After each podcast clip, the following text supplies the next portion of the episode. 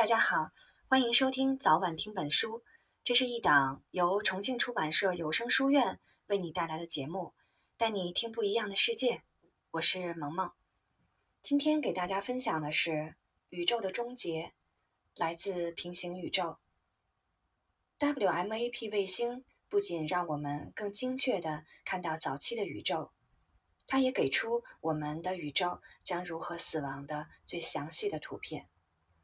正如神秘的反引力在创世之初将星系推开一样，这同一个反引力正将宇宙推向它的最终命运。以前，天文学家认为宇宙的膨胀正逐渐的减少，而现在我们认识到，宇宙的膨胀是加速的，星系正以不断增加的速度飞快的离开我们。构成宇宙物质和能量的百分之七十三的同一个暗能量正在加速宇宙的膨胀，以日益增加的速度将星系推开。空间望远镜研究所里的亚当·里斯说：“宇宙就像一个见到红灯减慢速度的驾驶员，当红灯变成绿灯时，踩油门加速前进。”除非有什么意外的事情发生，使这个膨胀过程逆转，在一千五百亿年以内，我们的银河系将变成一个孤岛。在银河系附近，有百分之九十九点九九九九九的星系将跑到可见宇宙的边缘之外。夜晚天空中熟悉的星系将跑到离开我们如此遥远的地方。以致它们的光线永远也不能达到我们。这些星系本身不会消失，但它们离得太远，我们的望远镜不能再看到它们。尽管可见宇宙包含大约一千亿个星系，但在一千五百亿年后，仅能见到的逐步超星系团的几千个星系，在更加遥远的将来。只有由三十六个星系组成的我们的本地星群，构成整个可见的宇宙。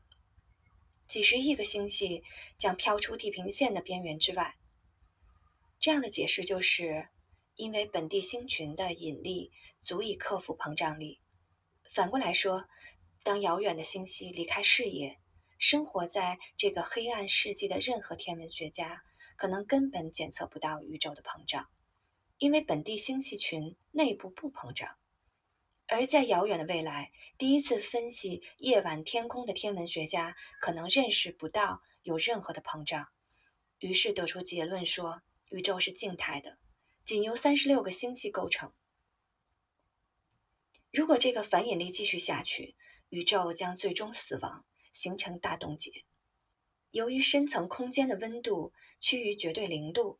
分子本身都很难运动，宇宙中的所有智能生命将最终被冻死。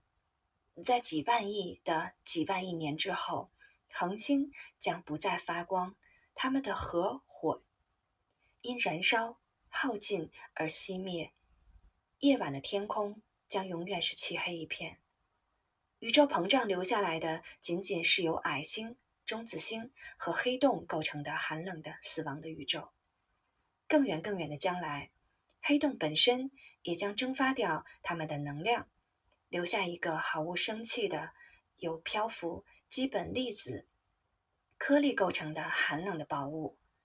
在这样一个荒凉的、寒冷的宇宙中，任何可以想象的生命形式实际上都是不可能的。在这样一个冻结的环境中。